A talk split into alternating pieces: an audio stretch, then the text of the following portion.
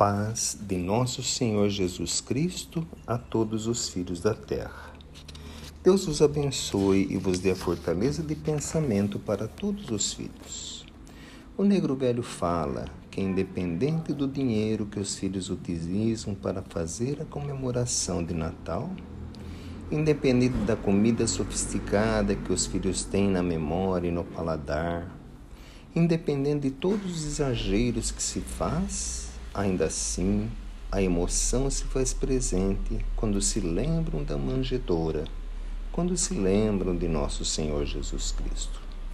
Cada um de sua forma, cada um de acordo com o seu entendimento, mas todos, e na espiritualidade também é assim, no Natal esfriam os seus ânimos menos felizes, ficam mais concentrados em si mesmos mesmo que isso ocorra apenas por um pequeno minutinho.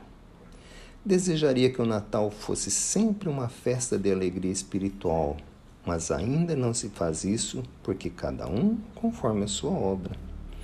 Mas o negro velho percebe nesta época Natal que nos casebres com pouca comida se lembram de Jesus e no casarão repleto de coisas efêmeras, tem filhos com corações entristecidos, lembrando de nosso Senhor Jesus Cristo. Ele está ali como um anjo protetor, ajudando os que estão ali na festa.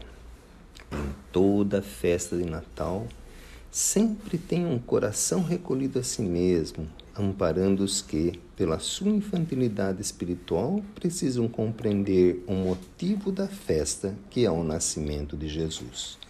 Então eu posso afirmar que em todas as festas de Natal tem um anjo protetor amparando aqueles que ali se encontram. Pai Tomé.